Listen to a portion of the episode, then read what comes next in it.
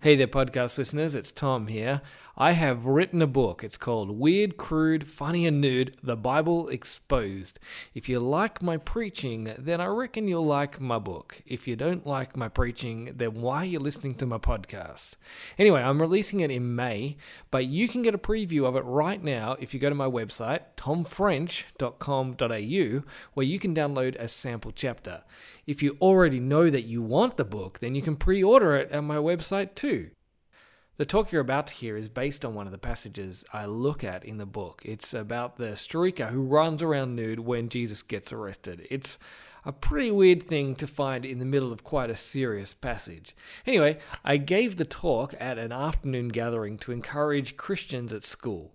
So I hope that you enjoy it. And if you do, then go to tomfrench.com.au to pre order the book. Anyway, I'll catch you later. In that story, we saw this guy who was caught naked at probably one of the most inappropriate times that you can be naked. And I don't know if you guys find yourselves in situations where you're like, uh, like, oh man, that was really inappropriate. I probably did not think that one through, but that happens to me semi regularly. Like when I turn up at school and do a talk about a nude guy running through the Bible, like that could be totally inappropriate, but we're going to do it anyway. When I was on, uh, when I first had left school, I was asked to be a leader at a leadership camp. It was like for, it was like an ICF leadership camp, which is like a crew group, but in a public school. So it was like, um, it was kind of like cross train, the leadership camp that we run, um, but for poor people. So we went, I went to that and I got, I was, I, I was a public school kid. It was great. And as I was there, I got invited uh, to lead, and I was having a great time. And then this was about the time in my life where everyone was wearing baggy pants, and I had just discovered that during winter, and it was winter, that I could fit a whole nother pants under my jeans. I was like, this is great. And so I was wearing like tracksuit pants and I was wearing my jeans. And then I was like, you know what I could do, which would be really funny? I could take my pants off and then I'd have pants underneath. And everyone would be like, whoa, what's going on? And I'd be like, yeah, got you there. And so at dinner, I was like, all right, guys, guess what? I'm going to drop my pants. And I was like, no. I was like, yeah. And they're like, no. I was like, yeah. And I was like, here we go. And I stood up at dinner time. And then I was like, yeah, I'm taking my pants off. And then I dropped my pants. And there were pants underneath, like pantsception. It was great. And I thought it was hilarious. And then the director was like, Tom, outside. I was like, oh, no. And they're like, Tom, it's really inappropriate to take off your pants at dinner time. Like, that's bad leadership. I'm like, really? It's like, this is a leadership camp you can't take off your pants at a leader at a leadership camp. And I was like, really? Like, yes, it's totally inappropriate. So I learned a great leadership skill there, which is don't drop your pants when you're at a leadership camp. And it's been really important for, you know, the rest of my life. It's been, and totally, I was like, this is really inappropriate to do that. And here we have this story where this guy running naked through the Bible at the arrest of Jesus. Can you think of a worse time to be nude? Like, there's not a worse time. Like, here's Jesus in the middle of like the most pressing engagement of his life, and here's another guy running around naked. So, we're going to have a look at that, but we've got to go back a little bit in the story. Uh, this is this happens on the first uh, night of sorry, the last night of Jesus' life before he gets killed, and then he came back to life afterwards. But this is uh, just after the, the Last Supper, he's been talking to everyone about you know, how he's leaving, and then he's talking about how everyone's going to desert him, and all the other disciples are like, nah, we're definitely not going to desert you. And he's like, you are going to desert me. And then Peter's like, I'm not. And he's like, you definitely are. and then def- Peter definitely does. And then they head out to the Garden of Gethsemane, and Jesus is like, uh, I'm going to going off to pray. Can you pray with me? And they're like, yeah, for sure. And then Jesus goes off to pray, and what happens? He comes back and they've fallen asleep, which I don't know what you guys are like, but I totally identify with them. Like I'm regularly like, I'm going to pray and read my Bible, and then I spend a lot of time praying and napping, and mostly napping. Like, so like I have a lot of like desire to like serve Jesus, and then it just kind of falls apart sometimes. And then the Judas comes along, and they find Jesus, and Judas gives Jesus a kiss, on the cheek and, and they're like, this is the guy. And so they arrest Jesus.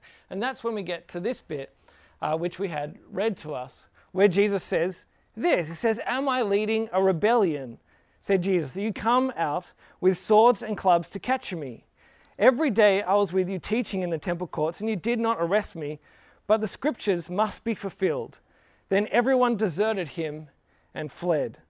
A young man wearing nothing but a linen garment was following Jesus. When they seized him, he fled naked, leaving his garment behind. Now, you might see this and say, What the heck is that doing in the Bible? Which might be my next thing. There you go. Like, why is there a naked guy in the Bible? Like, what is going on there? Why would you even put this in? That's a very strange thing to have in the Bible. Well, the first thing I think that's useful about it is that, one, it kind of shows us that this is probably an authentic story. Like, not for sure, like, it's not like the solid proof that the Bible is real, but this is kind of like an eyewitness thing that you wouldn't include if you're making up the story. Like, if you're sitting there, like, oh, yes, there's this Jesus, oh, he got arrested. What should I add in here? A streaker. We should definitely put a streaker in the Bible. That would make sense. No, like this is kind of shows that there was someone there and they were like maybe talking to Mark about their memories of what happens. Like, oh, and there was that naked guy. So, so there's one thing that's there that's important. The other thing is that it is a fulfillment of a prophecy. I bet you didn't know that. So in Amos uh, chapter 2, it's talking about the day of the Lord. And the day of the Lord uh, is the time when God's judgment comes to earth and God is putting everything right. And then here it says, even the bravest warriors will flee naked on that day, declares the Lord. And here is the day that God Himself in Jesus is being arrested. Uh, he's been put into a sham trial and then he's going to be killed. And when he gets killed, uh, it is the judgment of God coming to earth. But it's not falling on others, it's falling on God's own Son, on Jesus Himself. So this is the day of the Lord, and here is the prophecy being fulfilled. And so then the question is uh, that sometimes people ask, well, who is this guy? Who is this guy that goes running around? And some people say, well, maybe it's Mark.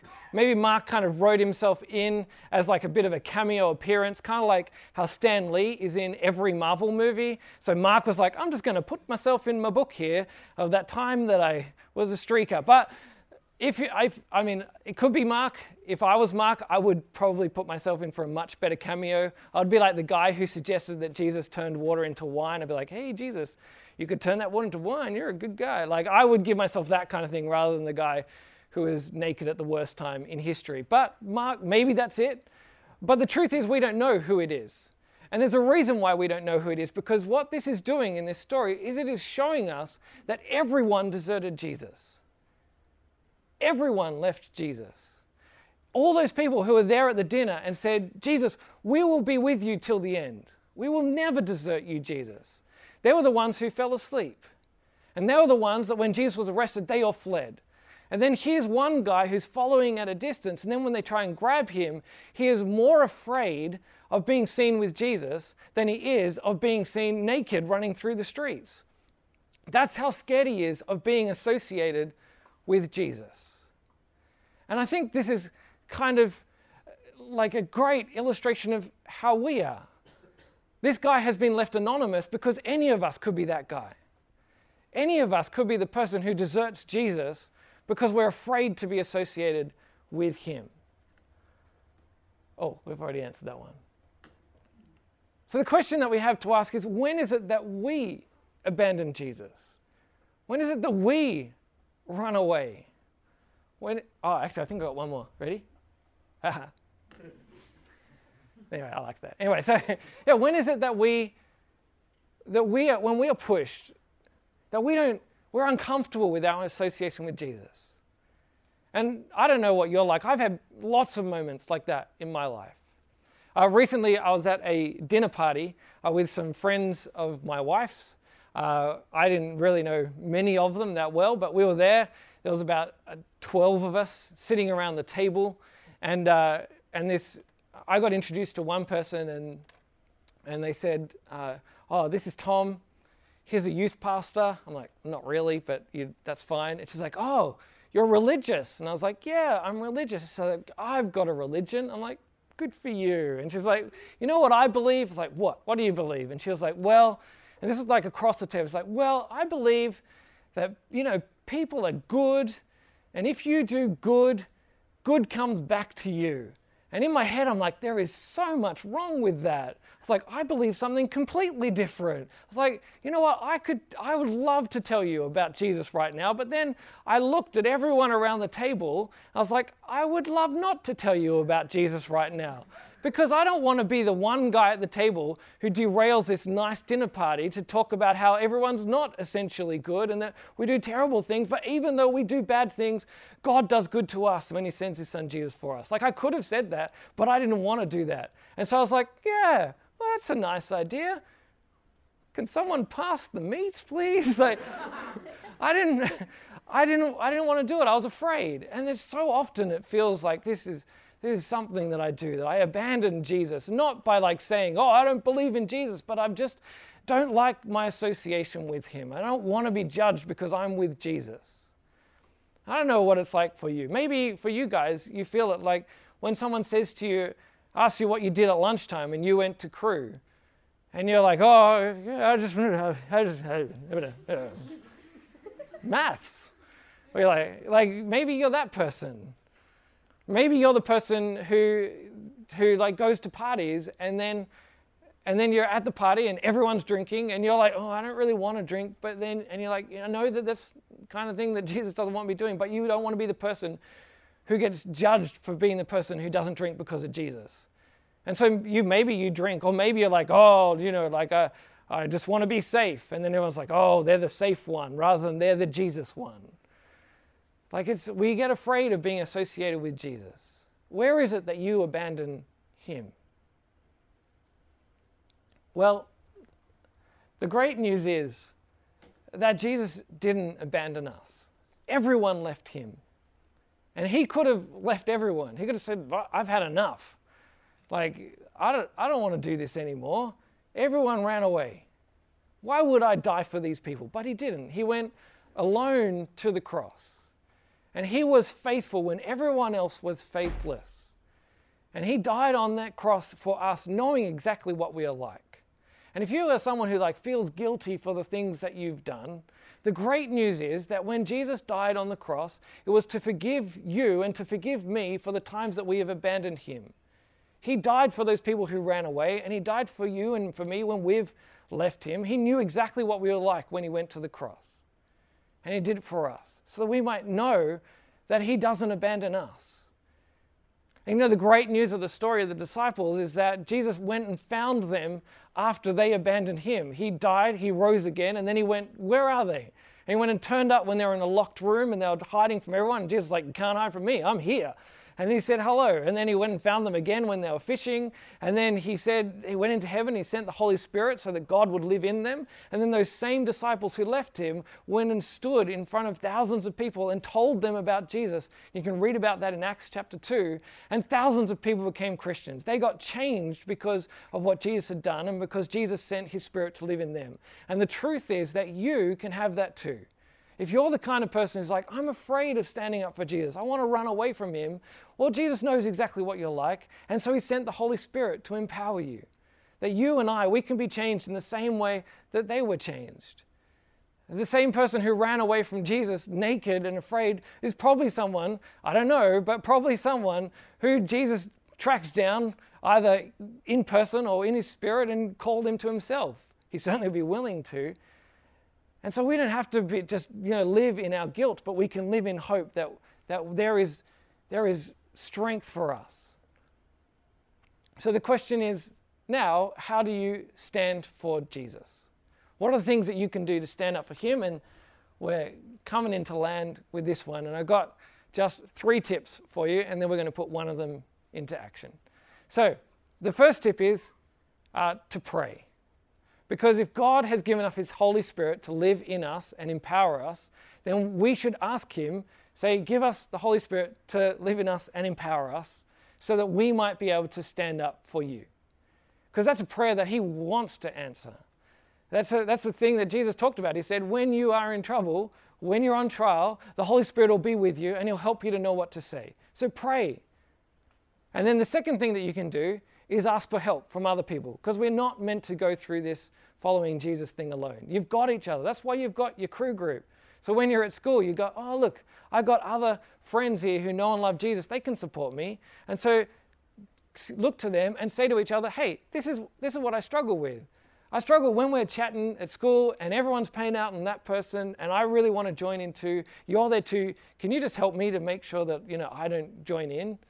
Or when everyone else is having a go at Christianity, I want to speak up, but I'm afraid. Can we like just make eye contact and then we'll speak up? Like you can talk to each other and then pray for each other. Share with each other what's difficult and then pray for each other. And then the last thing is take the first step. Let me take the first step of being brave. Like if if you want to speak up, then go, ah, and then everyone will look at you. And then the next step, and take the next step, and the next step. And I tell you what, what I've noticed when I do the brave little thing of just going, ah, or hold on, or oh, maybe, uh, you know what? When I do that little thing, I don't, I don't commit myself to anything more than just a little noise. God turns up. And the Holy Spirit empowers me to take the next step and the next step and the next step. And as I start talking, I'm like, I've got this. I've got this because He's got this. Because Jesus doesn't abandon me. I might abandon Him, but He doesn't abandon me. He's with me in His Holy Spirit. So we want to be people who stand up for Jesus. So, the, before we put this into practice, the first thing I want to say is if you are someone who isn't a Christian here, then the great news is that Jesus doesn't abandon you. And there might be other people in your life who have abandoned you. There might be friends who you can't rely on, family members who you can't rely on, but the great news is that He never, never has and He never will. Don't you want to put your trust in someone who is willing even to go to the cross and die for you so that He might be with you and in your life for the rest of eternity? So put your trust in Him. And if you are someone who is a Christian, then whatever you feel about what's happened in the past, you get forgiven and Jesus stands by you and He's with you until the very end. You can stand up for Him and He's done everything needed so that you can. It's time to get on with it. So now we're going to put into practice. I want you to just to turn quickly uh, to the people who are around you in groups of maybe three, three or four. Share with each other maybe one thing that you find, one place where you find it difficult to stand up for Jesus. And then pray for each other. And you can do that for hopefully like maybe the next two minutes. Is that okay? and, uh, and then someone else will come in and wrap it up. Okay, there we go. Hey everyone, it's me again. I just wanted to say I hope you found that talk helpful. And if you did, remember that you can pre order my new book, Weird, Crude, Funny, and Nude, which looks at that passage and 14 other stories from the Bible full of nudity, farts, and zombies. You can check it all out at tomfrench.com.au. That's tomfrench.com.au.